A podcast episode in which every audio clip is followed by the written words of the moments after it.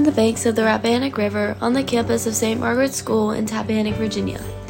I'm Kendall Quinn, and this is the Daily Thistle for Friday, April 28th, 2023.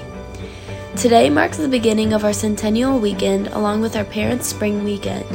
It also includes our student celebration tonight's lantern ceremony and tonight's Mayball.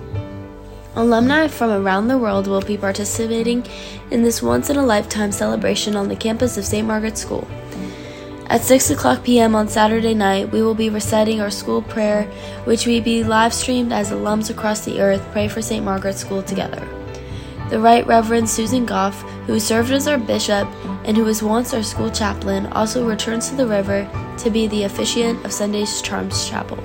Hey y'all, welcome to today's Sisters Pride. Today I'm joined with the softball bus again, and we're going to be talking about their favorite part of this weekend and what they're most looking forward to. So, do you want to start, Lucy? Yes, please. I am excited for my first ever choir performance, the lantern ceremony, and definitely May Ball. Have you ever been to the lantern ceremony before? Yes, I have. Um, kind of was weird at first, but I adapted to it. If you could describe describe the lantern ceremony in three words, what would it be? Cultish, beautiful, and I'd say peaceful.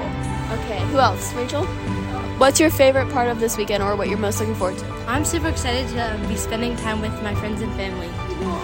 Amina, what are you most looking forward to this week? Hello guys, I'm so excited uh, for singing for in uh, the Lantern song uh-huh. and my white dress. Oh true, you're a junior, so you're gonna be getting your senior ring. Oh my gosh, so excited. Thank you guys.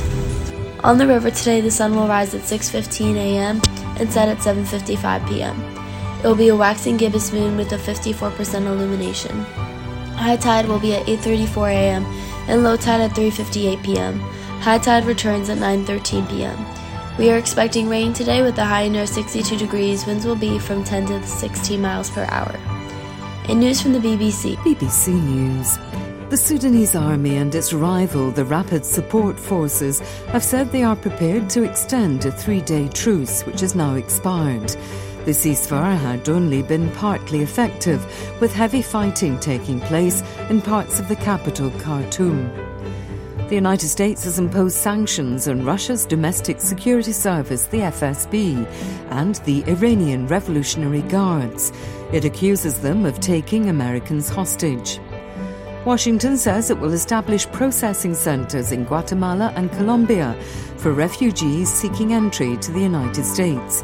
It says a new migration policy will create more legal pathways for migrants. The former US Vice President Mike Pence has appeared before a grand jury investigating Donald Trump's role in efforts to overturn the result of the 2020 election. The army in Burkina Faso says 33 soldiers have been killed in an attack on a military post by Islamist militants. The military led government has called for an investigation into last week's killing of over 100 civilians by what local officials described as men in military uniform. Brazil has said it will continue farming according to its own regulations, despite a European Union law banning the import of products linked to deforestation. Brazilian producers have criticised the legislation, which will affect coffee and beef exports. The white American woman whose accusations led to the notorious lynching of a black teenager in Mississippi in 1955 has died at the age of 88. Carolyn Bryant had claimed Emmett Till had made improper advances. Spain has recorded its highest ever temperature for April, hitting 38.8 degrees.